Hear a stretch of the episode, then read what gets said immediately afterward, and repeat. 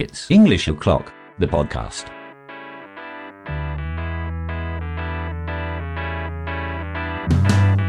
I am walking down the street, thinking the Lord has still got my feet. Bonjour et bienvenue. J'espère que vous êtes installé confortablement, que vous avez a nice cup of tea in your hands et que vous avez choisi votre favorite spot pour écouter ce podcast. Je suis Charlie Rollo, professeur d'anglais dans le secondaire, et vous écoutez It's English O'Clock, le podcast qui a pour but de vous donner des idées, de vous faire découvrir différentes pédagogies, différentes méthodes de travail, mais également de vous faire passer un bon moment en compagnie de personnes plutôt sympas. Enfin, j'espère. Attention, le but de ce podcast n'est pas de dire ce qu'il faut faire, mais plutôt de partager des façons de faire. Dans ce nouvel épisode, j'ai invité Cécile Morzadek, Aurore Koustala et Anne Corline pour parler de la thématique suivante Repenser les temps d'apprentissage, partie 1. Par où commencer?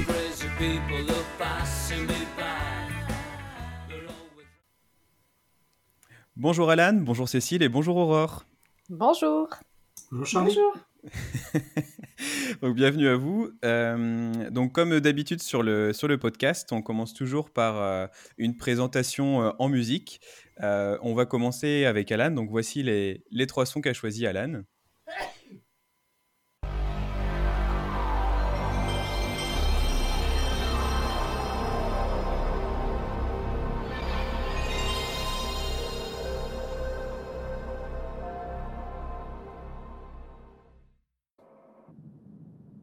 I'm sorry, Dave. I'm afraid I can't do that. Donc Alan, en quoi ces, ces sons te représentent? Mais j'ai demandé à mon fils euh, pour, pour faire, euh, pour préparer en me demandant euh, c'est quel son m'identifie. Et sa première réaction c'est papa t'éternues fort. Donc c'est pour ça que j'ai mis un éternuement. Ok. Après il y a, euh, vous aurez reconnu probablement la voix d'Al dans 2001 Odyssée de l'espace parce que j'ai une fascination pour la science-fiction et en particulier tout ce qui est intelligence autre, intelligence artificielle, intelligence extraterrestre. Euh, ce passage-là, il est fort et euh, j'aime aussi beaucoup euh, les, tout ce qui est adaptation de, livres au cinéma et on est dans un exemple assez fort. Et puis il y a le, bruit, alors je sais pas si les gens l'auront reconnu, mais c'est le bruit que fait la PlayStation quand on l'allume parce que c'est ce que je fais quand je me détends. Voilà. La PS1 C'est ça C'est là, c'est la PS1 parce que c'est le son le plus le plus reconnaissable. Mais mais je suis grand maintenant et, euh, en plus j'ai des amis, donc j'ai réussi à me- obtenir une PS5. Merci Alan. Merci Alan. Et Cécile, donc c'est parti.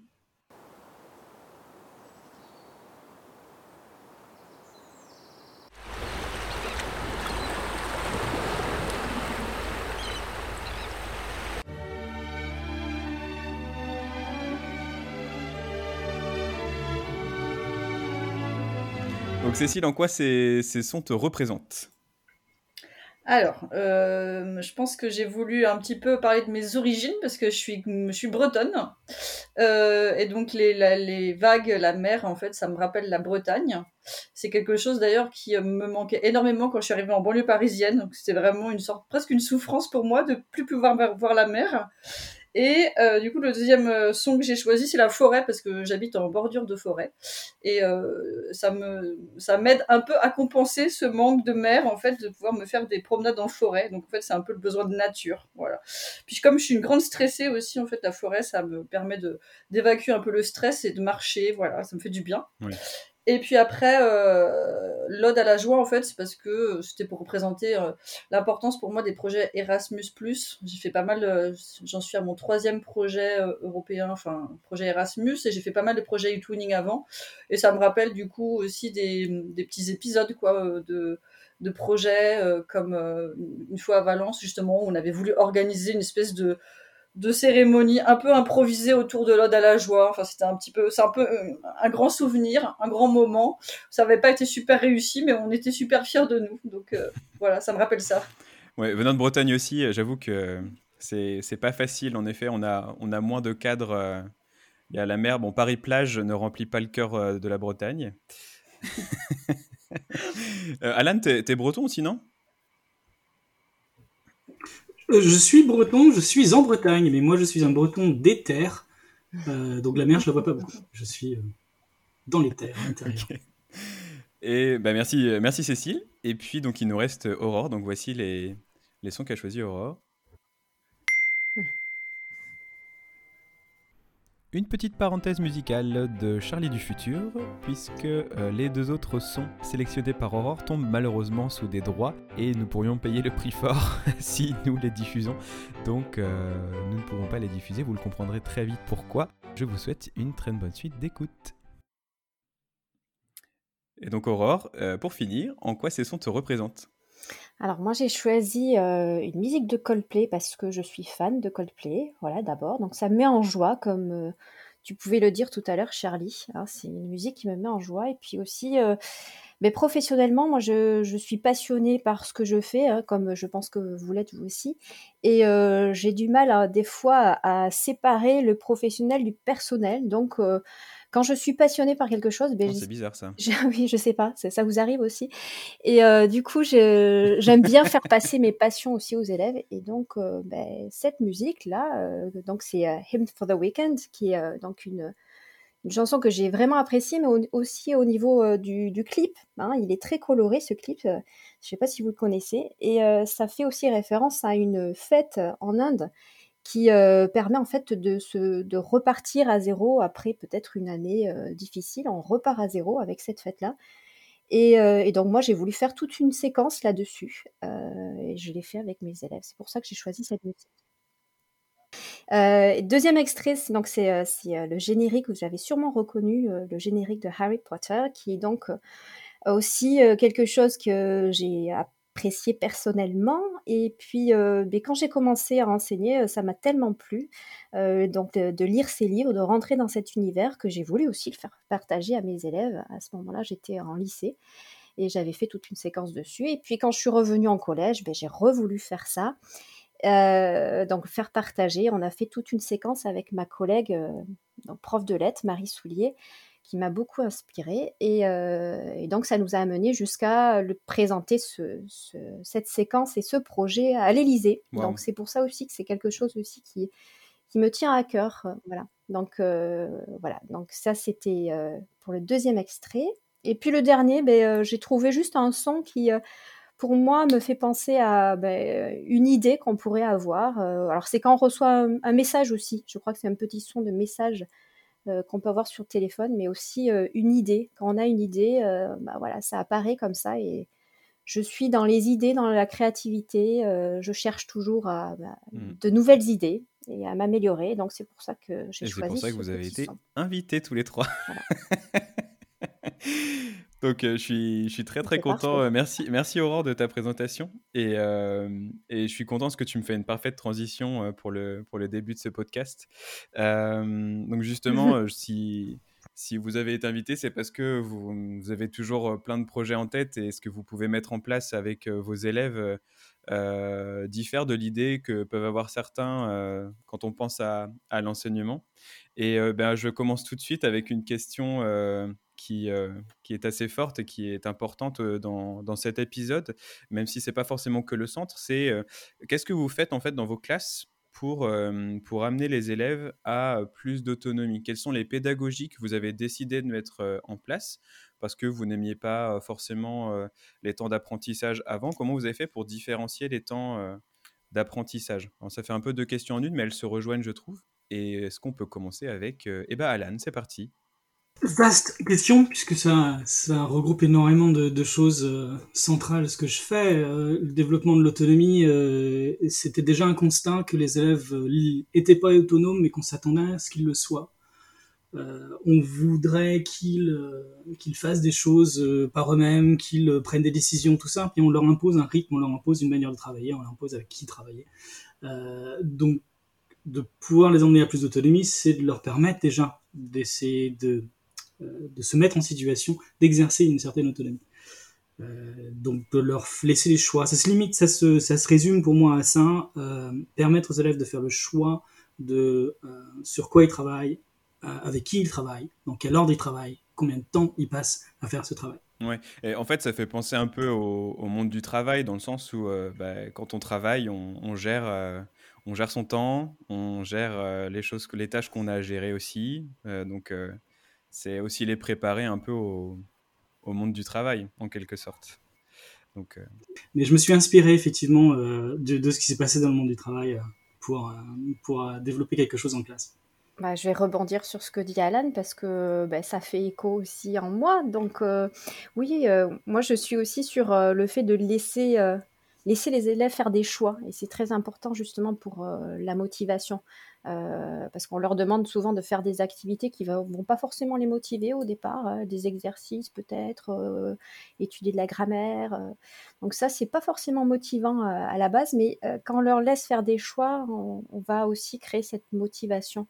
Euh, moi, je préfère avoir du choix que, que toujours qu'on m'impose des choses. Donc, euh, donc c'est important aussi de, de savoir qu'aussi euh, s'ils ont des points forts ou des points faibles, qu'ils puissent se juger et donc les responsabiliser aussi par rapport à ça, euh, mmh. qu'ils puissent mettre en place leur propre stratégie. Voilà. Donc l'idée de choix, ouais. je pense que c'est primordial et puis le fait de les responsabiliser aussi, c'est leur apprentissage d'abord. Oui, vraiment. Toi, euh, Cécile, est-ce que la, la, place du choix euh, est aussi euh, importante pour toi Est-ce que c'est au cœur de ta, de ta pédagogie actuelle ou bien antérieure?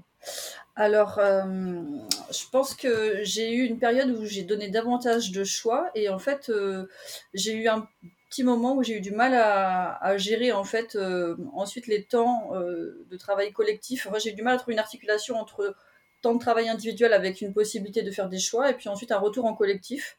Donc ça, c'était, je pense, il y a 4-5 ans, j'avais choisi vraiment de travailler avec les élèves avec un plan de travail qui leur laissait énormément de, de, choix, justement. Et euh, j'ai eu le sentiment à un moment que c'était trop. Donc en fait, je me suis posé pas mal de questions. Je suis un petit peu revenue en arrière parce que c'est vrai que souvent quand on on teste beaucoup de choses, on fonctionne par euh, essai-erreur, on tâtonne. Et donc ensuite, je suis un petit peu revenue en arrière. J'ai repris conscience qu'en fait, le fonctionnement très traditionnel des cours de langue me, ne, me convenait pas, et puis ne convenait pas aux élèves non plus, parce que je les voyais s'ennuyer. Donc ensuite, j'ai essayé de retrouver un, un, peu un équilibre entre travail individuel, travail collectif, et de leur donner le choix, mais euh, pas sur toute la séquence en fait.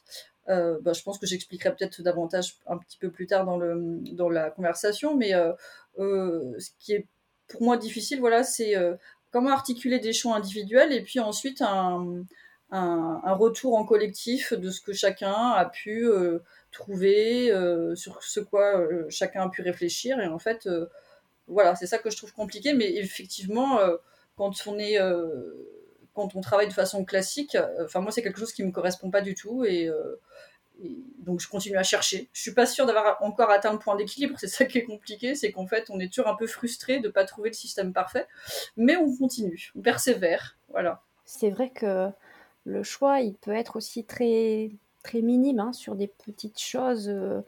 Je vois, ça peut aussi motiver les élèves juste de, avoir le choix de comment ils vont, euh, par exemple, restituer ce qu'ils ont euh, compris de la leçon. Est-ce que c'est à l'écrit, à l'oral Mais des petits choix, en fait. Et c'est vrai que donner du choix, c'est pas toujours évident, hein, parce que euh, et justement sur une séquence, il y a des moments où on a besoin de, les guider et de les accompagner. Donc voilà, moi c'est ce que je voulais dire par rapport au choix que je disais c'est, euh, ça peut être aussi sur des petites choses, voilà. L'idée du choix, euh, c'est vrai que c'est, on laisse les élèves choisir, ils peuvent aller dans tous les sens, euh, et on veut quand même donner une certaine limite. Moi, je me suis beaucoup inspiré de ce qui se fait dans le jeu vidéo. Vous aurez compris que ça, ça m'intéresse, mais il y a beaucoup de, recherches qui a été faites sur le, le monde du jeu vidéo, parce que déjà, ils ont les moyens de financer des recherches, beaucoup plus que finalement nous dans l'éducation. Et parce que les, éditeurs de jeux vidéo, les, développeurs se sont posé des questions qu'on se pose en tant que prof, on se rend pas compte, mais euh, quand même, parce que euh, le jeu vidéo pour réussir, il doit être euh, motivant, il doit être impliquant, il faut que le, joueur ait envie d'aller jusqu'au bout. On peut se dire que c'est facile, mais les jeux sont en concurrence les uns avec les autres, donc il faut quand même qu'ils soient, qu'ils soient intéressants. Et il faut qu'ils enseignent quelque chose aux joueurs, puisque chaque jeu euh, implique des nouveaux apprentissages. Il faut que je, me, comprenne le monde du jeu, comment ça bouge, euh, quel bouton j'appuie, qu'est-ce que ça fait. Donc il faut que j'apprenne quelque chose. Et euh, contrairement à une salle de classe, euh, le développeur il n'est pas derrière le, joueur pour lui dire si si mais vas-y fais, ça mais je, tu vas aller, tu vas y arriver, recommence. Non, non, c'est pas comme ça qu'il faut faire, c'est comme ça qu'il faut faire. Ce qu'on peut nous faire en tant qu'enseignant, mais le jeu ne peut pas. Donc ils ont développé les euh, stratégies pour que le joueur ait envie d'avancer, d'apprendre. Euh, donc c'est un apprentissage perlé, on ne balance pas toutes les consignes d'un coup.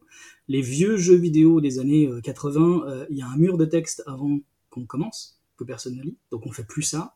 C'est ce que nous on a développé aussi en classe. Hein. c'est plus moins de, consignes en, mur de consignes avant le début de l'activité, mais des consignes données de manière perlée. Euh, et euh, sur la notion de choix, parce que le choix, ça permet de s'impliquer dans une action, euh, mais c'est un choix relativement limité, parce qu'il ne peut pas être absolument ouvert, hein, le jeu est forcément des limites. Donc on, est dans la notion de d'illusion de choix euh, qu'ils ont développé dans le jeu vidéo.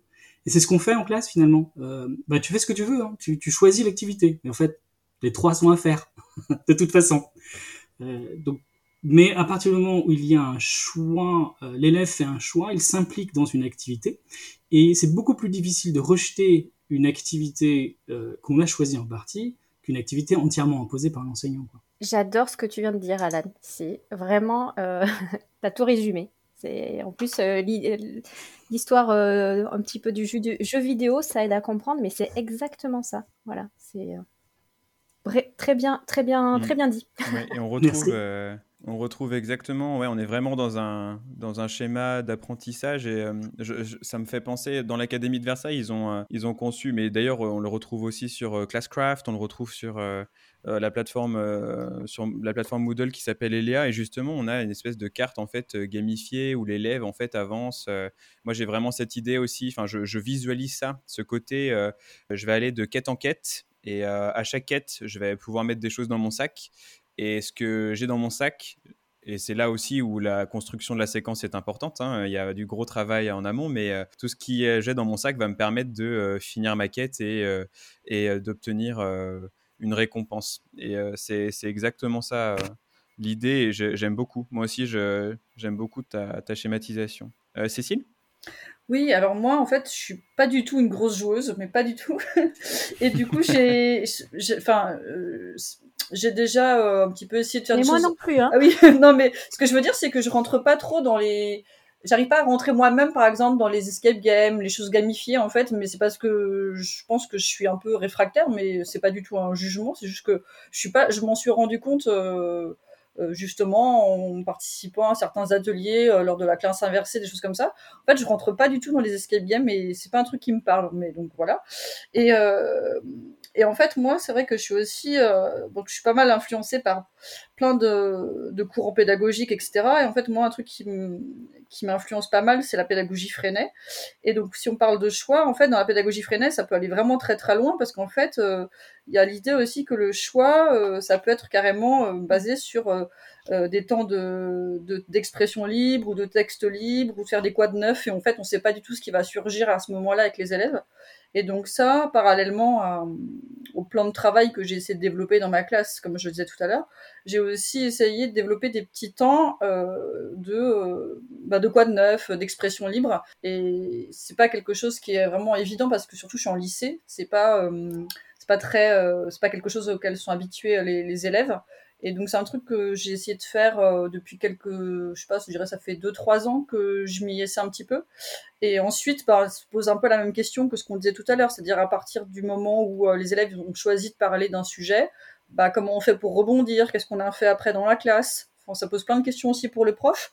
Mais du coup, c'est vraiment là, on, ça ouvre encore plus la, la, marge de liberté, quoi, parce que tous les sujets peuvent être euh, envisageables. Oui. C'est pas ce que les élèves vont dire. Voilà. Alors Cécile, je suis content, tu me fais une transition parfaite. Euh, et du coup, je, je te garde, je te garde ah. la parole. Euh, donc c'est la, la, question qui suivait, c'était pourquoi avez-vous choisi de bousculer vos pédagogies? Donc je suis content parce que tu as déjà commencé à y répondre. Et justement, euh, bah, donc tu as parlé de méthode freinée. Est-ce que tu as lu des livres ou vu des vidéos qui justement t'ont inspiré et t'ont poussé à repenser ta, ta pratique? Alors moi en fait je dirais que c'est pas euh... enfin si en fait maintenant que tu me fais penser si si c'est un ça fait euh, très longtemps en fait que je cherchais d'autres façons d'enseigner les, langues. Donc je suis passée par pas mal de phases. Paradoxalement, par rapport à ce que je viens de dire tout à l'heure, je suis passée par un peu le jeu en classe aussi. Ensuite, j'ai cherché du côté du théâtre en classe. Et puis ensuite, effectivement, je suis tombée sur un livre euh, il y a quand même très longtemps qui était un livre euh, de Maria Alice Medioni qui s'appelle L'art et la littérature en classe d'espagnol. Et donc en fait, c'est un livre du GFEN secteur langue. Euh, qui m'a fait un peu à l'époque l'effet d'une révélation parce qu'en fait c'était une façon d'envisager euh, le cours d'espagnol très différente de ce que moi j'avais appris à l'UFM et que je trouvais euh, un peu rafraîchissante, enfin qui m'ouvrait plein de nouvelles possibilités. Donc j'ai commencé comme ça et puis et puis petit à petit j'ai eu l'impression qu'en fait malgré tout ce qui était proposé au sein du secteur langue du GFN. Donc en fait, après, je suis allée à des rencontres. Il y a des rencontres l'été, il y a des réunions, on peut aller, etc. On peut vivre avec eux des, ce s'appelle des démarches. Donc en fait, c'est des, euh, des, des, séances. Euh, enfin, en gros, en fait, ils nous font vivre des séances de cours et ensuite on discute de ce qu'on a pu vivre. Euh, donc ça, je l'ai fait pas mal à un moment, mais au bout d'un moment, j'ai eu l'impression justement que ça laissait pas assez d'autonomie aux élèves, parce que c'était beaucoup basé sur euh, le travail en groupe des, des élèves, et l'idée que tous euh, en groupe, en fait, on pouvait cheminer ensemble pour devenir tous capables de faire quelque chose. Leur idée, en fait, c'est qu'on est tous capables d'y arriver, et ça marche beaucoup par la dynamique de groupe. Et ensuite, moi, j'ai eu le sentiment que ça laissait pas assez d'autonomie aux élèves, et donc j'ai continué à chercher et c'est à ce moment-là que euh, je me suis intéressée à la pédagogie Freinet, donc euh, qui euh, qui est beaucoup plus basée sur justement l'autonomie, la liberté des élèves, etc. Et donc ensuite c'est pas c'est pas juste des livres, en fait c'est des c'est vraiment des mouvements pédagogiques. Donc en fait c'est vraiment l'idée de rencontrer les gens, d'aller à des réunions, d'aller au congrès, d'aller aux rencontres, etc. Et ça se fait par en fait ça se fait par co-formation en fait, ça se fait c'est des collectifs où on discute, on travaille ensemble. Donc c'est plus ça qui a été, je pense, important pour moi que juste des simples lectures ou des vidéos. D'accord. Ok. Euh, alors Alan, je vais te poser la même question. J'ai pu regarder de nouveau ta vidéo, euh, euh, la vidéo que tu as faite à l'ESP de Rennes mmh il y a quelques années que j'ai revisionné parce que je, je crois que je l'ai vu au moins trois fois. Et tu, tu commences justement en, en, parlant du fait que bah, il y a un moment, euh, quand on fait une compréhension écrite et que bah, c'est le moment où il faut euh, corriger, oui, mais ils ont terminé, mais qui a terminé finalement euh, Toujours un élève qui est en train de, de, faire son activité et finalement se pose la mmh. question de, de repenser les temps. Et bah, du coup, ça me fait cette transition vers qu'est-ce qui a fait que tu as bousculé ta pédagogie? Parce que j'ai commencé à enseigner en fait. J'ai pas, c'est pas ma première carrière l'enseignement. Euh, j'ai fait autre chose. J'ai euh, puis j'ai bossé en Allemagne, j'ai bossé en Angleterre, j'ai bossé dans d'autres dans, dans, d'autres systèmes. Et euh, je me suis retrouvé en classe à enseigner après le concours quand j'ai fini par décider de le passer. Et je vois 35 gamins de secondes qui me regardent et qui attendent quelque chose de moi, alors que j'ai appris les langues en, en allant vers des gens, en parlant, en faisant quelque chose j'étais dans le contraire de, de, de, ce que moi je voulais faire, enfin j'imaginais pour, pour enseigner. Donc j'ai tout de suite euh, dès le début de mon année de stage, euh, fait, bah, non, je, je fais pas ça, je fais autre chose. Euh, est-ce qu'on peut faire autre chose? Et c'est, bah, si tu veux répondre, je veux répondre à la question du bouquin. Moi, c'est Ken Robinson que j'ai découvert à ce moment-là, The Elements, je crois que qu'est le livre, que chaque chaque personne a un élément déclencheur, finalement une, une envie, et elle peut pas être la même pour tout le monde, et on peut penser autrement autrement les choses. Et sa manière de présenter le système scolaire me montrait que le, on enseignait dans des systèmes hérités du, euh, euh, de la révolution industrielle, euh, avec une diffusion vers le bas du savoir pour une hiérarchisation de la société. Enfin, il y avait euh, une, une, vision qui me disait en fait, euh, nous, ce qu'on veut faire de l'école, mais nous tous, hein, ça ne correspond pas. Finalement, ça ne va pas avec le système dont on, on a hérité. Donc, on a le devoir presque de le, de, de le changer. Euh, donc j'ai commencé à décortiquer un peu les éléments. Et le premier élément, effectivement, c'est l'élément temps. Euh, tout est rythmé par le temps. On est toujours à la, à la recherche du temps. Euh, on est rythmé par les sonneries. Euh, j'ai trois heures par semaine en, en collège, bah, deux heures par semaine, enfin c'est selon les selon les niveaux. Euh, pour faire des anglophones, c'est pas assez. Tu peux pas faire un bain linguistique avec deux heures par semaine. Tu, euh, tu, tu as des activités que tu veux faire, mais tu veux emmener tout le monde avec toi au même moment mais euh, tout le monde n'a pas besoin du même temps pour arriver jusqu'à une certaine activité. Comment est-ce que je rends le temps aux élèves euh, d'aller au bout d'une certaine activité? Euh, parce que sinon ça, ça sert à rien. L'exemple que je donnais, la prise de conscience que j'ai eue là dans, dans, cette début de, d'année d'enseignement, j'avais un gamin de seconde, on a tous connu hein, ce genre de gamin qui vient vous voir en disant de toute façon je suis nul en anglais, j'ai toujours été nul, c'est génétique. Et euh, tu, tu passes ton temps à le motiver euh, pendant euh, plusieurs semaines, tous les jours, tu vas le voir, tu focalises sur lui, si si, je, peux, je pense que tu peux y arriver, je crois en toi, vas-y. Et euh, on donne une activité, alors c'est assez standard, hein, je donne une activité la même à chaque euh, euh, îlot, et euh, ou chaque petit groupe, et euh, je me dis quand j'arriverai à la, à la fin, on va le corriger ensemble, euh, le- l'activité. Et puis tu te rends compte que tout le monde n'a pas fini en même temps. Et les élèves qui ont fini depuis longtemps commencent à s'ennuyer et commencent, euh, c'est, un, c'est un gâchis. Puis il y a ceux, euh, tu vois, qui ils- sont dedans, mais ils ont encore besoin de temps pour en tirer profit. Et tu arrives à, à un moment, mais quels les élèves? Est-ce que je vais léser le moins en fait? Euh, Donc tu es obligé de trancher. Et euh, j'ai, j'avais envoyé des élèves en douce un peu mettre la corri- le corrigé au tableau en disant ça fait toujours ça de gagner en temps pour les élèves du fond, là, qui enfin mon élève super motivé qui se met à bosser. Et euh, je- on met la correction au tableau, puis tout d'un coup j'entends sa voix de ce gamin du fond qui fait oh bah s'il y a la correction avant que j'ai fini, c'est pas la peine, la prochaine fois je fais pas. Oui. Et trois semaines de euh, d'énergie déployée auprès de ce gamin pour le motiver, et j'avais réussi à le motiver, euh, en un claquement de doigts, j'ai tout flingué. Là je fais c'est pas possible, faut que je change. Oui, mais en effet, comme tu as dit, je pense que c'est. Enfin, on arrive tous un peu à, à ce constat-là. Après, ce qu'on en fait, euh, bien sûr, diffère de, avec nos personnalités et ce qu'on a envie de faire dans nos classes. Mais euh, moi, je, suis, bah, je me retrouve dans ce que tu dis, c'est-à-dire que. euh, Il y a ce côté où euh, tu te dis, bon, bah, cet élève-là, ça fait déjà 5 minutes qu'il a fini, mais lui, j'ai mis déjà 10 minutes à essayer de le motiver à faire son activité. Donc, je fais comment, en fait? Est-ce que euh, je dois euh, bah, passer à la correction? Est-ce que j'attends que donc les, les élèves qui ont une bonne maîtrise ont déjà fini, ceux qui ont une maîtrise moyenne ont quasiment fini, et puis bah, il reste les autres que je dois aussi accompagner et que je dois mener vers le haut, mais sauf que bah, bah non, je peux pas parce qu'il y a eux qui attendent depuis 10 minutes, et c'est comme tu dis, c'est le temps, et c'est très frustrant, c'est très très frustrant, et euh, même parfois ça fait de la Mm. peine, et c'est moi c'est ce qui m'a poussé, bah, c'est toi hein, aussi, parce que c'est, quand j'ai découvert euh, tes vidéos, ton site, euh, on nous en avait parlé aussi euh, pendant mon année de formation.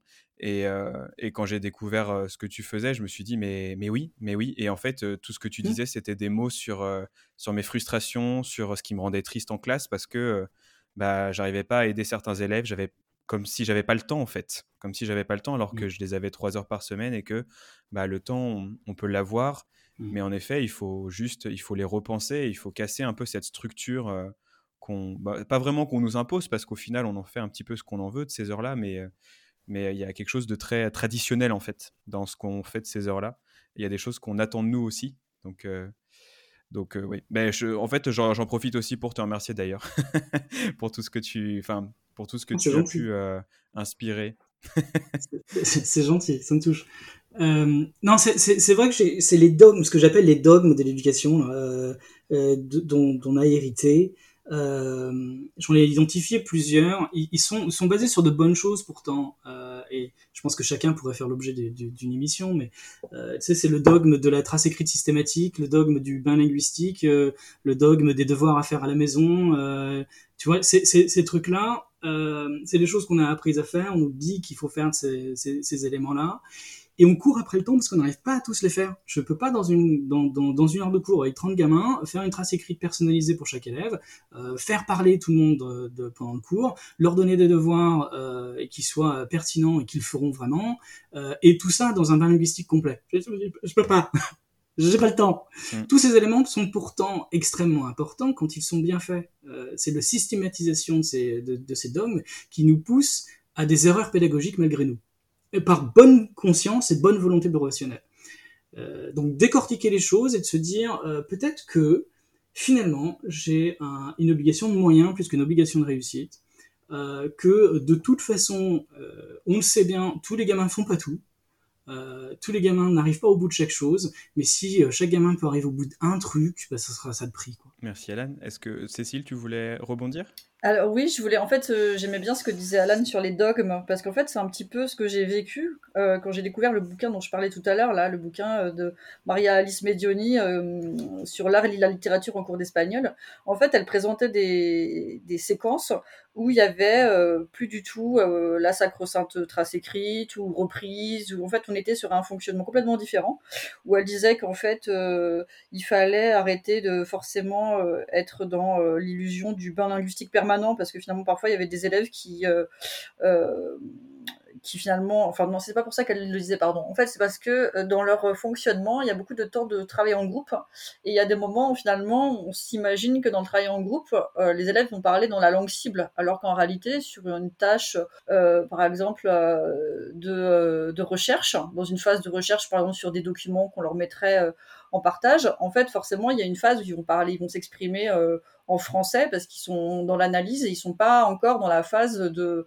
de mise en forme de, de ce qu'ils vont exposer à l'oral aux autres, par exemple. Et donc finalement, elle redonnait une place au français, mais sans aucune. Euh, alors que jusqu'à présent, moi, on m'avait toujours culpabilisé sur euh, l'usage du français. Donc il y a des petites choses comme ça que enfin, qui m'ont vraiment décomplexé, que j'ai trouvé super intéressantes. Et effectivement, on était très loin des dogmes.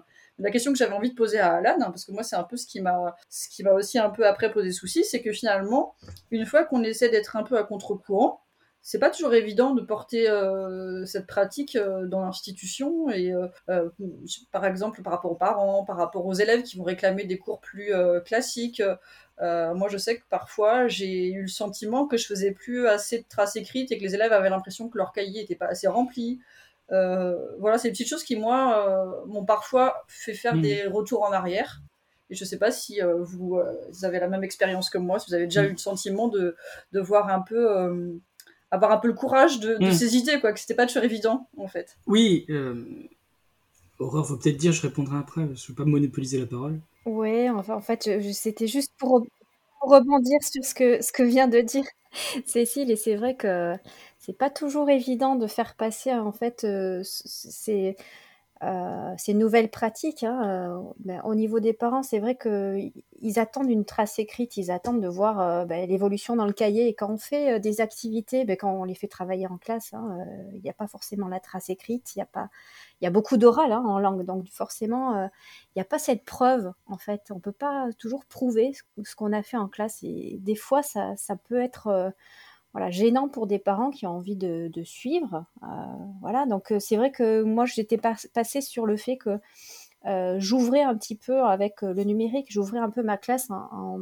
leur permettant de voir bah, l'avancée des travaux qui pouvaient être les travaux qui pouvaient être faits en classe, hein, à, des petits films ou des, petites activités, même si c'était euh, euh, c'était pas fini, hein, c'était pas une production finale, c'était aussi le fait d'ouvrir sa classe euh, pour que les parents puissent voir ben, que mmh. il y a beaucoup de choses qui se jouent en classe, quoi.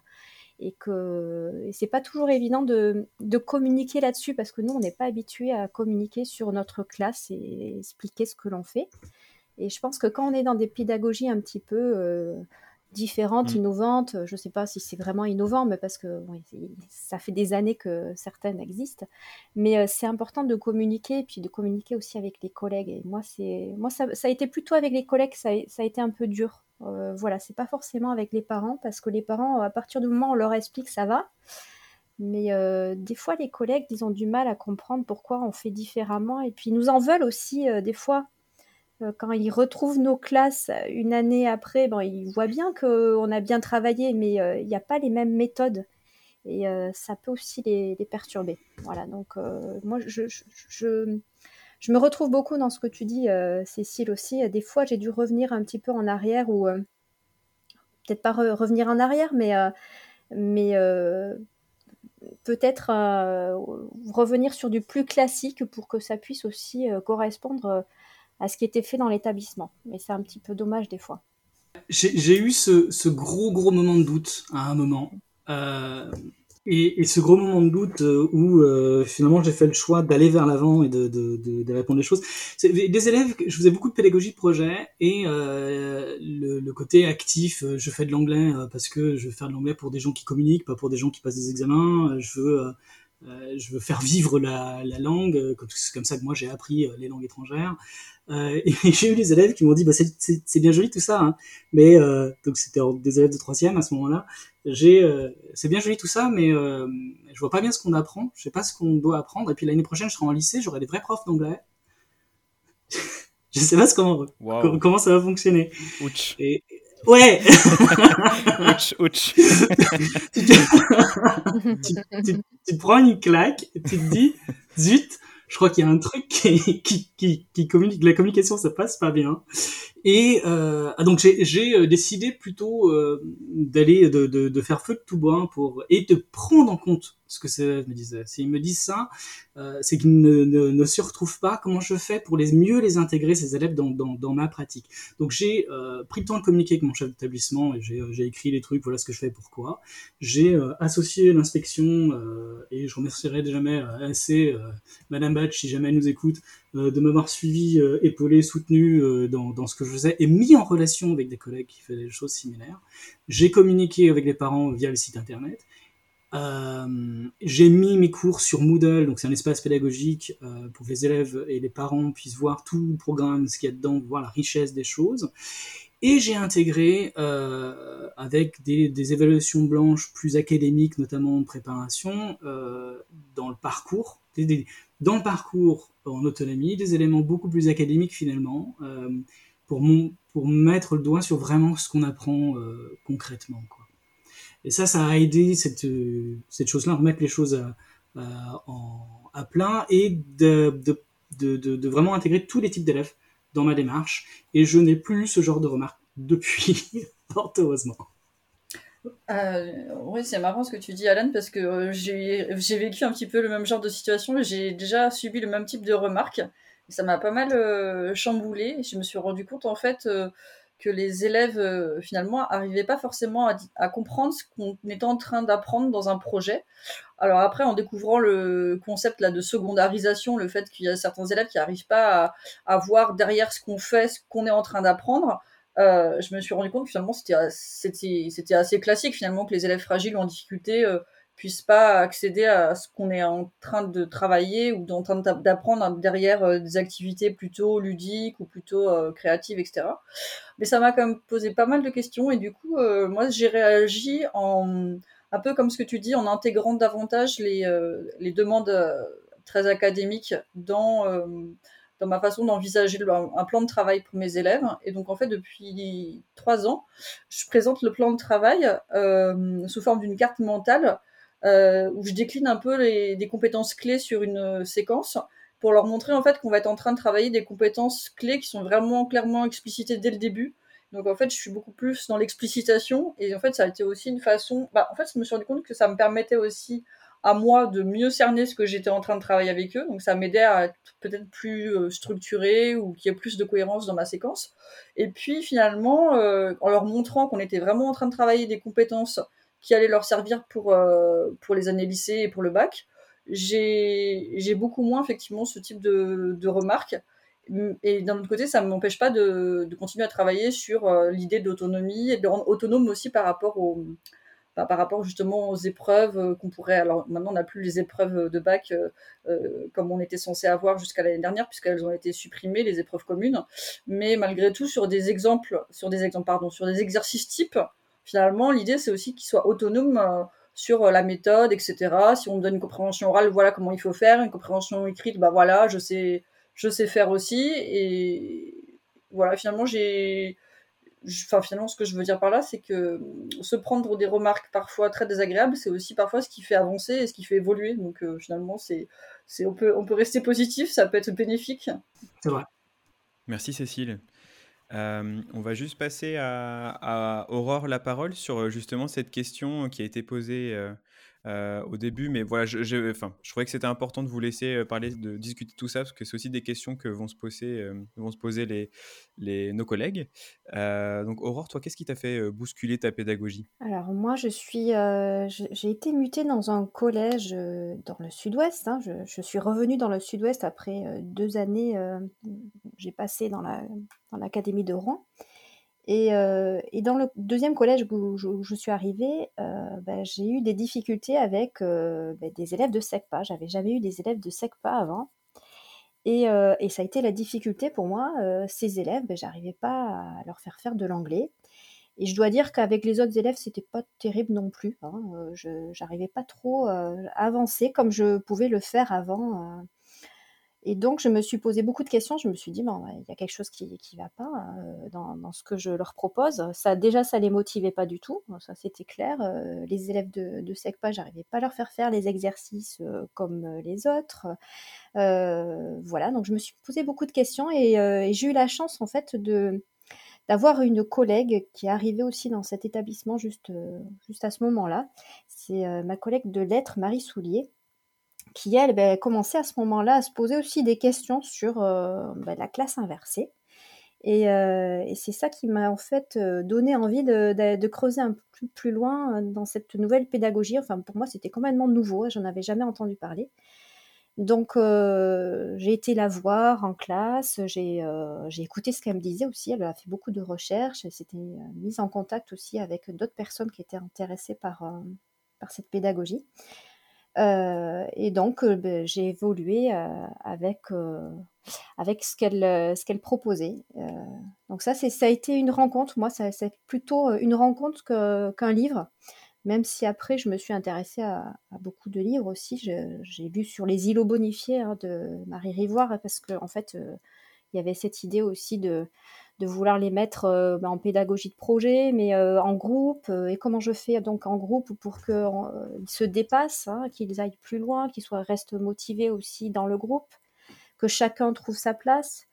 Donc il y avait cette idée-là, et puis je suis partie aussi sur la ludification. Alors je suis pas du tout une fan des jeux vidéo, alors là pas du tout, mais le côté euh, îlot bonifié avec Classcraft, ça m'a bien plu. Alors que je, vous dis, je ne suis pas du tout dans les jeux vidéo, hein, même je, pense que je suis même très euh, très loin de, l'univers. Mais euh, j'ai vu que ça pouvait donc motiver les élèves à être plus actifs sur certaines tâches ou peut-être à se dépasser à certains moments parce qu'il y avait une idée de défi, de parcours, de, aussi de jeu de rôle. euh, donc tout ce côté-là, ça, ça me plaisait bien. Euh, voilà, et puis euh, après, je me suis beaucoup intéressée aussi à, tout ce qui est coopération, euh, notamment ce qu'a écrit Sylvain Connac. Ça m'intéresse aussi parce que le côté Oui. voilà, collaboration et coopération, on- je les mettais beaucoup en, en groupe et je ne m'étais jamais posé la question en fait de, euh, de l'efficacité de chacun dans le groupe ou de comment euh, chaque élève en fait euh, pouvait apprendre. Je pensais beaucoup qu'il y a- qu'allait- que ça allait se faire comme ça, comme par magie, hein, qu'ils ils allaient s'entraider, qu'ils allaient apprendre tous en- ensemble. Puis en fait, je suis un petit peu revenue dessus, mais c'est grâce justement à, des lectures ou alors peut-être aussi à, à des vidéos, parce que Sylvain Connac, on peut aussi l'écouter euh, sur des vidéos. Il a, il a fait pas mal donc de, de, de présentations hein, où il expliquait euh, ses recherches. Voilà, et puis euh, oui, c'est aussi une, une bonne inspiration, hein, tout, tout ce que, tout ce qui est coopération aussi. Et, et puis, et très dernièrement, c'était aussi sur les sciences cognitives. Je me suis posé beaucoup de questions sur les sciences cognitives. Vous avez peut-être suivi ou vu passer euh, des MOOC sur euh, l'attention, sur euh, les sciences cognitives. Le, le MOOC de Jean-Philippe Lachaud, par exemple, sur l'attention. Ou, Oui. euh, Bah, la science cognitive, ce de- sera, ça fera l'objet d'un Ah. des épisodes, justement. je pense que je vais en faire un, euh, parce que ça, c'est la Ouais. deuxième fois que ça revient en deux épisodes. Donc, Et c'est vrai que moi, je me suis dit, euh, les élèves, ils ont d'abord besoin d'apprendre à être attentifs. Alors, c'est vrai que il y a peut-être quelques années, quand j'ai débuté, moi, j'ai trouvé que les élèves, étaient attentifs euh, assez naturellement. euh, ils, étaient, assez dociles, on va dire. Et puis, avec les années, euh, c'est, devenu plus compliqué. Euh, l'attention, euh, elle était peut-être pas toujours au rendez-vous. Voilà. Merci Aurore. On passe donc à la question suivante. Donc les enseignants se posent la question de, euh, l'outil qui est parfois au centre de ces pédagogies-là. Donc certains euh, utilisent des fiches de route, d'autres des contrats de travail ou d'autres euh, des plans de travail. Est-ce que toi, Cécile, tu utilises l'un de ces outils-là dans ta pédagogie? Alors oui, en fait, j'utilise, j'appelle ça un plan de travail, même si ça ressemble un peu aussi à ce qu'on trouve, sous l'appellation feuille de route. comme je le disais tout à l'heure, en fait, maintenant, je présente ça sous la forme un peu d'une carte mentale avec des compétences clés qu'on va travailler tout au long de, la séquence. Et puis, en fait, je me suis beaucoup inspirée euh, de l'idée de Sylvain Connac de la boucle évaluative. Donc maintenant, finalement, le temps de travail en autonomie, au lieu de, au lieu de proposer aux élèves de travailler en autonomie pendant toute la séquence, comme je l'ai déjà testé auparavant, maintenant, en fait, je réserve ce temps-là simplement... Euh, au, moment d'entraînement qui fait euh, suite à un, test, parce que dans, le, dans ce que propose Sylvain Connac, dans la, son modèle de la boucle évaluative, l'idée c'est de démarrer la séquence par des documents euh, en commun qu'on étudie tous ensemble, euh, et puis ensuite de proposer aux élèves un, petit test pour voir où ils en sont. Et ensuite, en fonction de là où ils en sont, ceux qui ont réussi ou pas réussi, on va leur proposer un temps de travail en autonomie. Donc ceux qui n'ont pas réussi le test, bah, en fait, ils vont s'entraîner à refaire, à retravailler sur la même compétence, euh, puisque moi je travaille vraiment par, euh, par compétence, mais souvent je vais leur proposer par exemple, euh, je sais pas moi, d'autres vidéos sur une thématique, la thématique qu'on est en train de travailler, avec des niveaux de vidéos qui vont être différents pour qu'ils puissent choisir, s'entraîner.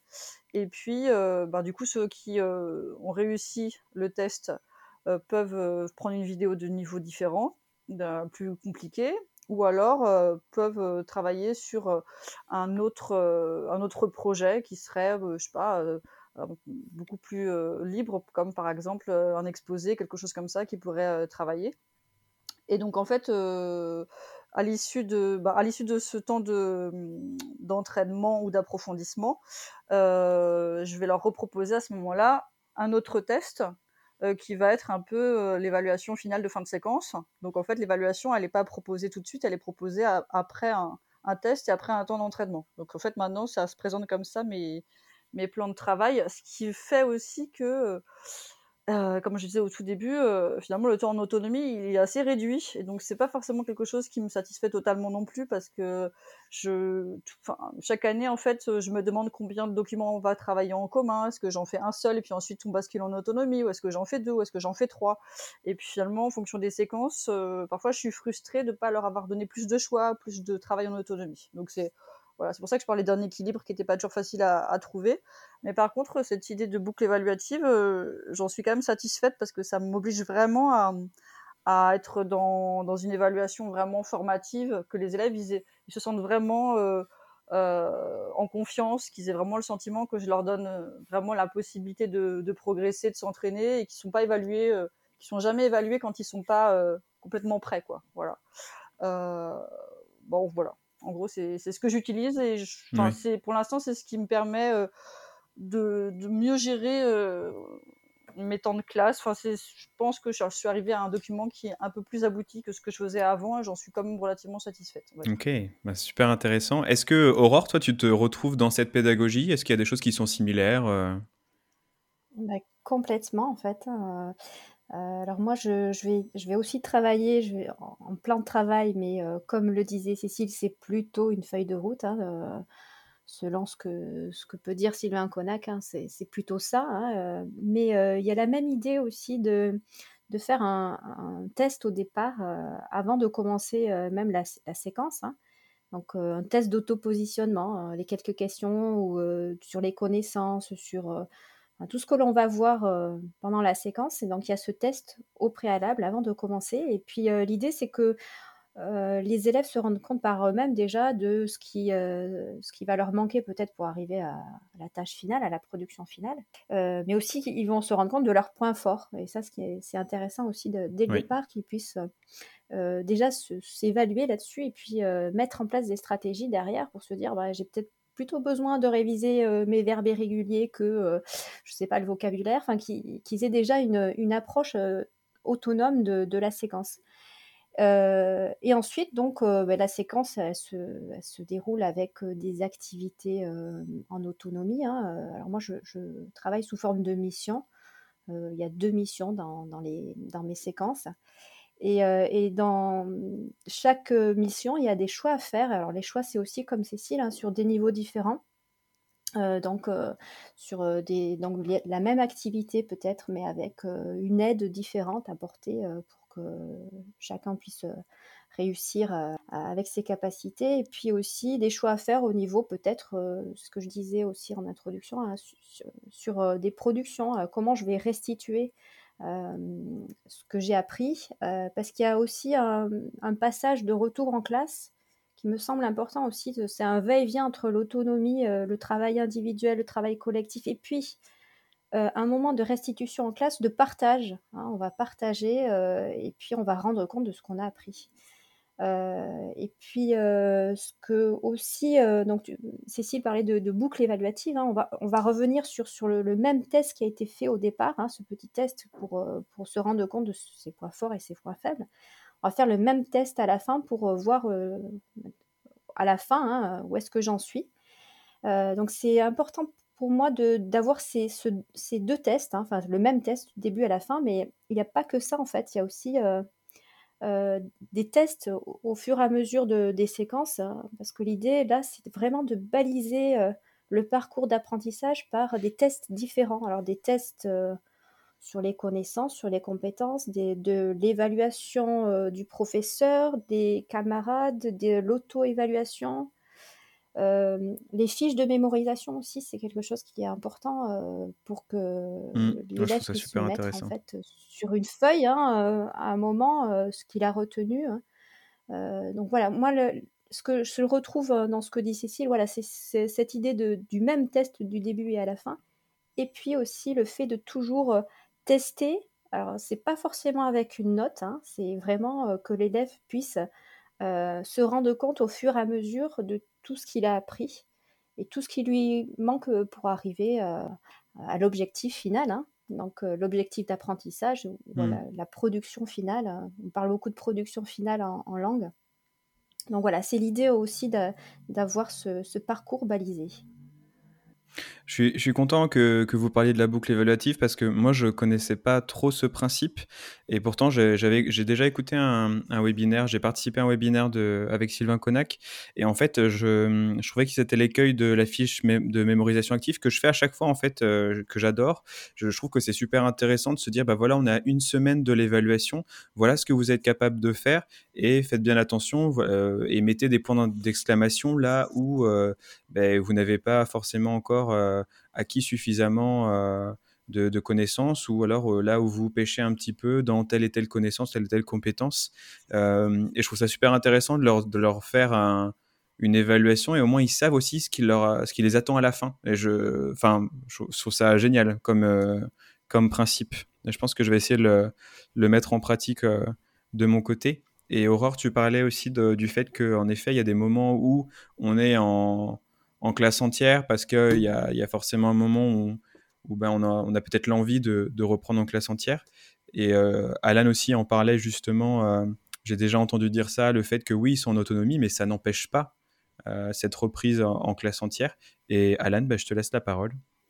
J'approuve tout ce qui a été dit. Je vais, ce que je vais dire va, certainement compléter un peu. Pour moi, la feuille de parcours, parce que j'appelle comme ça, ça comme ça, mais le, nom n'a pas beaucoup d'importance. C'est une manière de gérer le temps euh, du cours et le temps des élèves au mieux. Euh, quand je construis une séquence, je mets toutes les activités que je compte mettre dans une séquence euh, devant moi et je vais mettre sur la feuille de parcours ce, qui, ce que l'élève va pouvoir faire sur son temps à lui. Et combien les élèves ont besoin de plus de certains ont besoin de plus de temps pour aller au bout de quelque chose, ce genre de choses. Mais je n'y mets pas les activités qui bénéficient d'être faites en classe complète, en, en groupe ou qui rythment un peu le euh, rythme la séquence. Parce qu'avant que je fasse ça, euh, je pense qu'on a tous connu, euh, connu ce genre de choses. On arrive en classe avec l'idée de je vais faire deux ou trois activités. hein. J'ai une activité de 20 minutes, deux activités de 20 minutes, une, une activité de 15 minutes. Ça fait, ça fait euh, 55 minutes de cours, c'est bon. Et puis se passe un truc, parce qu'il se passe toujours un truc. Une activité qui est trop longue et puis l'autre qui est qui prend pas. et on se retrouve avec 5 minutes pour faire le truc de 15 minutes. On, va broder, on va faire autre chose. C'est extrêmement frustrant. En, se disant, je garde dans ma séquence presque à chaque fois une activité classe complète, euh, et ça va prendre le temps nécessaire finalement. Euh, des fois ça prend bien et on garde plus longtemps, des fois c'est ça prend pas, euh, et bien on abrège et le reste du temps on passe en, parcours autonome. Et j'ai l'impression de mieux utiliser mon temps moi en tant que prof et de laisser du temps aux élèves euh, quand même pour aller pour aller au bout des choses. parce que souvent le, le les, les, collègues qui pensent fiche de parcours pensent souvent qu'on doit aller entièrement et faire toute la séquence de cette manière-là si on fait que de l'autonomie, on se prive euh, du bénéfice qu'on a d'avoir un groupe classe. Euh, tu as vraiment le côté euh, convivial de l'équipe, on met des choses en commun. Enfin, cette vie-là, il faut pas s'en priver non plus, quoi. Et, de, passer de l'un à l'autre, c'est ce qui donne aussi du rythme à, l'ensemble de la classe. Et effectivement, je, reviens sur la question de d'évaluation. Le, de, des maîtres d'évaluation euh, tout du long, c'est super important. Euh, en particulier, j'ai une évaluation blanche qui est disponible dès le départ, qui est une copie non conforme de l'évaluation euh, finale. Et en cours de route, je vais prendre un temps en classe complète, on va faire une évaluation formative qu'on va corriger tout de suite en co-évaluation pour se situer, voir ce qu'il y a encore à faire, faire le point en cours, en cours de route, c'est super important. Je voulais juste revenir sur ce que disait Alan à propos de l'autonomie et sur le fait que euh, euh, finalement on ne pouvait pas mettre les élèves en autonomie tout le temps parce qu'on se prive du collectif. C'est vrai que c'est un sentiment que j'ai eu quand j'ai testé un plan de travail avec beaucoup beaucoup d'autonomie. Euh, j'avais l'impression d'avoir une classe un peu fragmentée, un peu atomisée. En fait, c'était un peu frustrant aussi pour moi. J'ai l'impression qu'il y avait quelque chose qui manquait. Et puis autre chose aussi, c'est que euh, à un moment j'ai un peu pris peur parce que j'ai eu le sentiment que finalement les élèves les plus fragiles avaient des difficultés à être autonomes, ce qui paraît logique. Et que finalement, en mettant vraiment au cœur euh, du dispositif l'autonomie, j'avais un peu tendance à accentuer les inégalités entre les élèves, alors que c'était tout le contraire que je voulais essayer de faire. Donc je me suis rendu compte que ça pouvait être contre-productif. Donc ça m'a posé beaucoup de questions. Et euh, c'est pour ça que je suis revenue un petit peu en arrière et que j'ai cherché un autre équilibre. Voilà. Donc euh, il y a, pour moi, il y a voilà un peu le double écueil. D'une certaine façon, euh, on perd le collectif et on perd une dynamique de classe. Donc ça pose souci. Et puis voilà, la question de la fragilité des élèves, les moins autonomes, parce que justement ils sont déjà un peu éloignés de la culture scolaire et ils sont en difficulté. Voilà, c'était de, juste ce petit truc-là que je voulais ajouter. Merci Cécile. Bon, c'est, des échanges euh, très riches. Euh, c'est le moment de, de jouer, peut-être. Oui. de. Oui.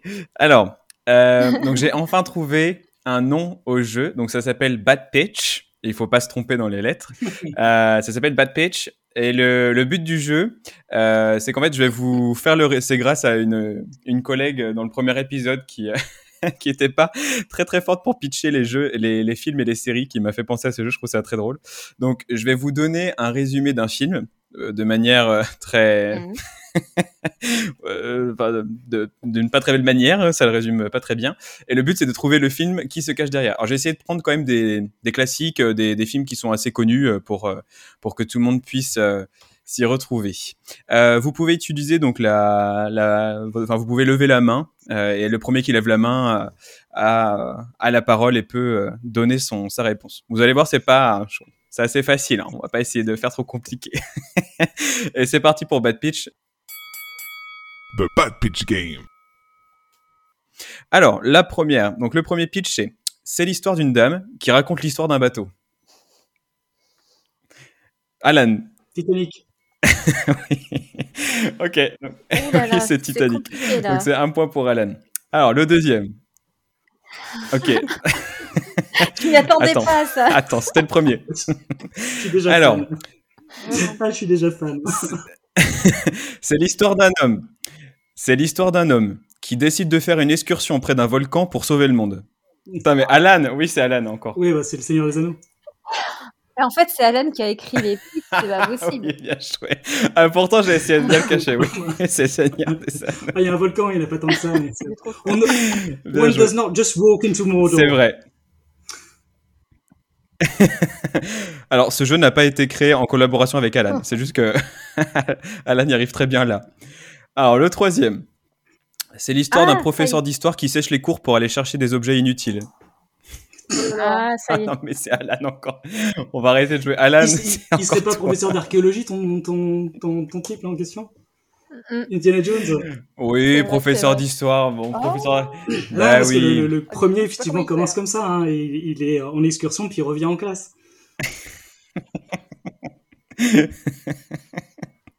C'est ça. Alors le quatrième, j'ai essayé de le faire un peu plus corsé. C'est l'histoire d'un garçon qui obtient les clés d'une usine pas très Oh. sécurisée. oh non, mais c'est encore Désolé. Ouais. Je laisse Aurore répondre. Non, en fait, je sais pas. Alan, oui, c'est toi. Il y a un ticket d'or. Ah non, j'allais dire. Euh, tu sais pas en fait Non, j'allais dire euh, Charlie and the Chocolate Factory, mais c'est pas ça. c'est pas ça. Oui. Oui, c'est ça. c'est ça Si, si, c'est ça. Ah. C'est exactement ça. Oula, oula, là. Oui. Charlie la chocolaterie, d'accord. mais Ah Je oui, mais pensais c'est- pas que ça c'est pouvait être ça. C'est ça. l'u- l'usine pas très sécurisée où on, perd tous les enfants en cours de route. Enfin, c'est c'est bien joué. Ah ouais, c'est ça, c'est ça. C'est vrai. C'est vrai. Bon. Bon, les élèves, les élèves ne sont pas le public de ce podcast, donc ça va. enfin, ils peuvent écouter. Ils peuvent écouter s'ils veulent. Bon, le dernier, ça devrait aller. C'est l'histoire d'un garçon qui reste seul à la maison pour les vacances de Noël. C'est Aurore, t'as la demi-seconde derrière, mais c'est Alan d'abord. Bah, c'est comment ça Home quoi, c'est évident. Ah, Home Alone, ouais, c'est ça. D'accord. Oui, Ah, oui, Je suis désolé. maman, j'ai raté l'avion. Je suis désolé. Ah là là. Moi, je dis qu'il y a du favoritisme, c'est que des films euh, américains ou anglais. Ouais, c'est vrai. Eh bah, tu sais que j'ai pensé à toi et du coup, dans le prochain épisode, promis, je mixte. Je mixte tout. Je, je mettrai des films espagnols. Enfin, non, je mettrai des films du monde. On mettra des films du monde. Bon, bah, c'est Alan qui gagne. J'en avais préparé que 5, mais euh, pour la prochaine fois, je, je vois, je vois qu'il y a des. euh, bon, il y a des fans. Il y a des fans. Euh, voilà, c'était le petit moment détente. Je peux revenir deuxième semaine, du coup? Oui. c'est ça, tu seras réinvité pour chaque épisode, mais juste pour le jeu. Faudra détrôner Oh, Alan. Je suis partant. Ok. Alors, on, on va finir avec euh, donc une dernière question. Euh, alors, donc, on est dans une partie euh, plutôt euh, euh, création de, de séquences. Euh, Il y a certains collègues qui, euh, qui ont peur en fait du, enfin de, de séquences ou de la justement de, de comment on crée tout cette cette mise en pratique, comment on fait justement pour euh, penser, repenser la pédagogie. Et il y a beaucoup de collègues qui se disent, bah non, parce que moi j'ai trop peur euh, du côté chronophage de ce genre de pratique. J'ai peur que ça me prenne trop de temps. Euh, Est-ce que vous avez des conseils à donner euh, aux enseignants, des, astuces, euh, des choses qui vous vous ont aidé à, à gagner du temps sur ce temps de création? Et là, je donne pas la parole, c'est vraiment. Euh, bah, Cécile, tu peux commencer. Oui, alors moi, c'est en discutant avec une collègue de SVT, en fait, que je me suis rendu compte que ça pouvait être beaucoup plus simple que ce que je faisais. C'est-à-dire qu'en fait, elle, comme, elle a commencé à s'intéresser à ce que, bah, ce qu'on appelle plan de travail, etc. Sauf qu'elle se sentait pas de, créer des outils très compliqués, euh, des feuilles de route ou des plans de travail.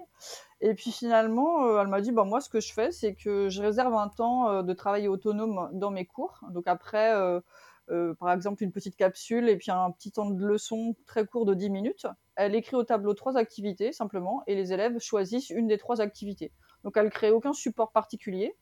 Euh, puis ensuite les élèves, euh, alors par contre elle prépare les corrections quand même. C'est-à-dire qu'en fait elle a, par exemple si c'est, elle va proposer par exemple une feuille d'exercice et puis faire la carte mentale de la leçon et puis je sais pas trop quoi d'autre. hein. Mais ensuite par exemple sur les feuilles d'exercice il va y avoir une correction disponible au tableau au tableau, pardon, à son bureau. Et en fait, les élèves vont venir tout simplement lui montrer ce qu'ils ont fait. Et puis, euh, ils peuvent prendre la correction. Et puis, elle peut aussi valider une compétence tout de suite si euh, elle voit que les élèves ont su réaliser l'exercice. Et en fait, je me suis rendu compte que finalement, on parta- parfois, on partait dans des choses très complexes. On se, on se mettait la barre très très haut. On essayait de faire. euh, On partait d'abord de l'outil. On partait de la feuille de route ou du plan de travail en faisant un truc super. Enfin, moi, je suis je j'ai essayé de faire ce genre de choses aussi. hein. On, va d'abord concevoir l'outil et puis on va se perdre un petit peu dedans. Alors que tout simplement, en écrivant au tableau trois activités, finalement, c'est une façon de démarrer déjà le temps de travail en autonomie, tout bêtement. Et c'est- voilà. Mm. Ouais, je raconte souvent ça aux collègues qui osent pas trop démarrer en leur donnant cet exemple-là pour leur dire voilà, en fait, ça peut être très très simple. Est-ce qu'on a, est-ce qu'on a le droit de prendre cet Ouais, exemple? euh, je suis d'accord avec toi dans le sens où. on, on pourra prendre ton exemple, hein, Cécile, parce que ça peut servir.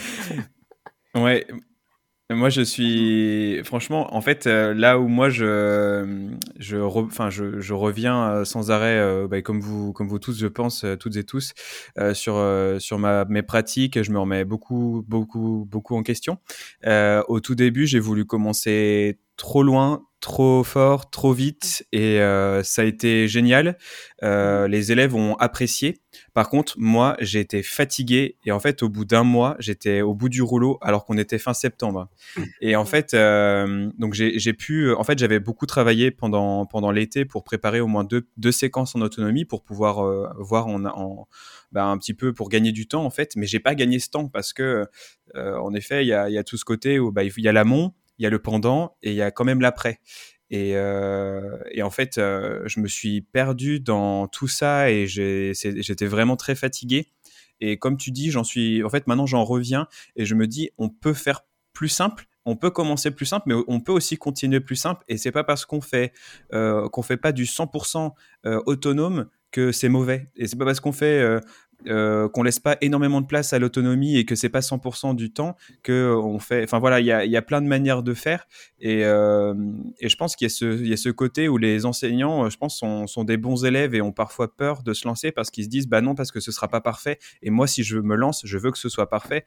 Et c'est une pression qu'on se met, mais c'est pas que là. Ça, c'est cet, cet exemple peut être euh, euh, peut être collé à d'autres d'autres situations. Mais il y a ce côté-là où on veut bien faire tout le temps. Et euh, la place à l'erreur, on la donne à l'élève, mais on se la donne pas forcément à nous-mêmes, alors que les élèves, eux, peuvent, peuvent se prendre un- une erreur de notre part et, et savent avoir du recul aussi, parce que moi, je leur avais donné à la fin de séquence justement un petit papier, et euh, ce qui m'avait rendu, c'était, bah, ça valait de l'or parce que ça me disait beaucoup sur euh, sur leur ressenti, et au final, c'est ça qui est important, c'est le ressenti de l'élève dans dans cette pratique-là. Donc euh, voilà, bon, je ne suis pas l'invité de mon propre podcast, donc je laisse la parole à Aurore. Bah, moi, je me, retrouve dans ce que, disait Cécile à cet exemple-là. euh, c'est quelque chose que je dis aussi maintenant quand je parle de. quand je fais des présentations ou quand je forme à la classe inversée. euh, c'est que il faut pas vouloir euh, inverser ou se lancer tout le temps hein, et vouloir inverser tout le temps, faire la même pédagogie tout le temps avec tous les élèves, avec toutes les classes, toute l'année. Euh, il faut commencer par quelque chose de petit. Euh, et je crois que c'est plutôt Marcel Lebrun qui le dit. Hein, il faut pas, faut pas vouloir tout inverser tout le temps. hein, quelque chose comme ça. Je suis pas Oui. trop trop sûre de la citation. euh, Pédagogie exacte. des petits pas. Voilà, C'est un exactement. peu ça, oui. Voilà.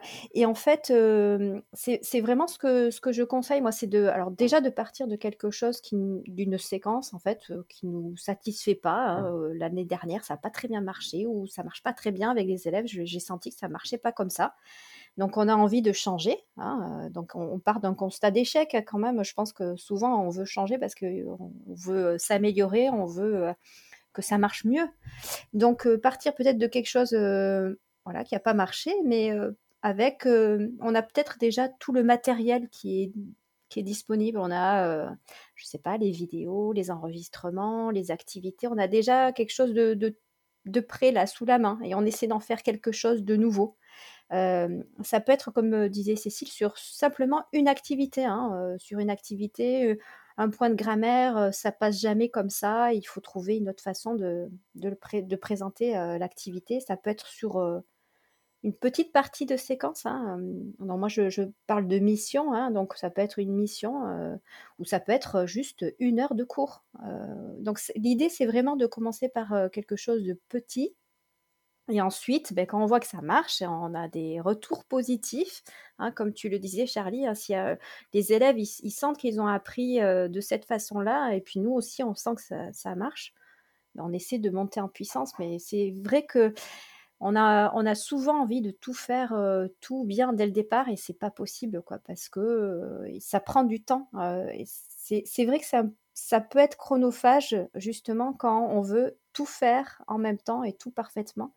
Et euh, il faut y aller petit à petit. Mm. Vraiment, c'est le conseil à, Et à je pense qu'une. euh, Ouais, et ce qu'il faut se dire, c'est que se prendre un mur, c'est pas grave. Non, mais enfin, vraiment, il y a combien de fois où, enfin, je pense que ça vous est arrivé aussi, où on lance quelque chose et on regarde la situation se passer sous nos yeux, on se dit, oh là là, non, non, non, non, non. et euh, et c'est comme ça qu'on, je pense que c'est ce qu'on apprend aussi à nos, élèves, c'est, euh, oui, ça n'a pas fonctionné, ben, c'est un trampoline, c'est, tu t'es, tombé, tu, bah, tu rebondis et tu rebondis, tu, tu prends le recul nécessaire et tu construis à partir de ces erreurs-là pour essayer de trouver quelque chose qui te convient. Et je pense que c'est bah, c'est comme ça qu'on qu'on avance et qu'on qu'on réussit. Et je laisse la parole à Alan. Ouais, je, rebondis sur cette dernière chose. Euh, quand on conçoit nos, séquences, on a tendance à les, concevoir de manière très chargée et on les conçoit à partir d'un euh, cahier des charges euh, qui est relativement, relativement lourd. Il faut mettre beaucoup de choses. Quand on met les élèves en autonomie, il faut que les, consignes et les activités soient faciles à appréhender pour eux parce qu'ils vont bloquer sinon. Euh, donc il faut, vraiment simplifier, pas hésiter à simplifier les, activités. Donc alléger finalement euh, les séquences.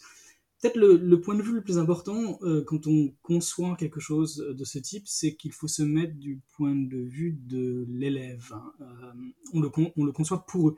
Est-ce que est-ce que c'est lisible pour moi? Est-ce que, euh, au plus simple, je sors de euh, trois différentes heures de cours. hein. J'ai eu maths, histoire et sport, je suis crevé, j'ai vu plein de trucs différents, plein de manières différentes. Je vois cette feuille d'anglais. Est-ce que tout de suite ça me parle? Est-ce que tout de suite je peux rentrer dans l'activité? Euh, Il faut vraiment qu'on se mette dans cette simplification-là. Et donc on s'enlève un peu toutes ces pressions aussi. Et puis associer les élèves à ça. Euh, en parler, en dire je vais euh, tenter des choses. Euh, c'est pour vous, c'est parce que je me dis comme ça vous avez le temps d'aller jusqu'au bout des trucs. Et puis et si c'est bien, bah, tant mieux, on continue. Si c'est pas bien, vous me le dites et puis on, verra. Et du coup, quand on fait des erreurs, type bah, l'activité trop complexe, le, j'ai du mal à me retrouver dans tout ça, vous prenez en compte et vous pouvez corriger le, le, corriger le tir avec eux. Et les élèves nous autorisent finalement ces erreurs-là? Euh, et ces errements un peu. Euh, c'est, euh, faut, le prendre ça, faut prendre ce temps-là. Mais sur l'ensemble du, truc, est-ce que c'est chronophage du côté prof? Oui, oui, mais finalement c'est un temps qu'on a décalé. Je travaille pas plus, je travaille pas au même moment. Mes séquences, je les prépare avant de les lancer, pas pendant. Une fois que c'est lancé, bah, j'y touche plus, hein, ou presque. Ça veut dire que je bosse en préparation, mais une fois que c'est c'est parti, je vais en cours presque les mains dans les poches. Quoi. Le temps est juste décalé. Euh, mais on travaille ni plus ni moins en finale, parce qu'on peut pas travailler plus que ce qu'on donne en général. hein. Les, profs travaillent, euh, c'est pas qu'ils travaillent beaucoup, ils travaillent autant qu'ils peuvent. Et ils peuvent pas plus. Donc, faut accepter ça. C'est déjà pas mal. C'est déjà pas mal. Et c'est déjà beaucoup.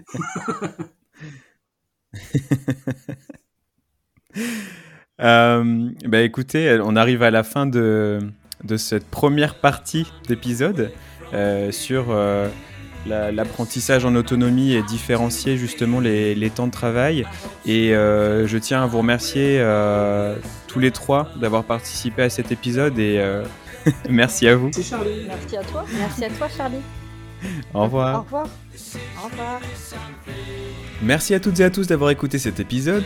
Nous nous retrouvons dans un mois avec Aurore, Cécile et Alan pour parler de la thématique suivante, repenser les différents temps d'apprentissage. Mais cette fois-ci, nous prendrons l'angle de la mise en œuvre. Ta-ta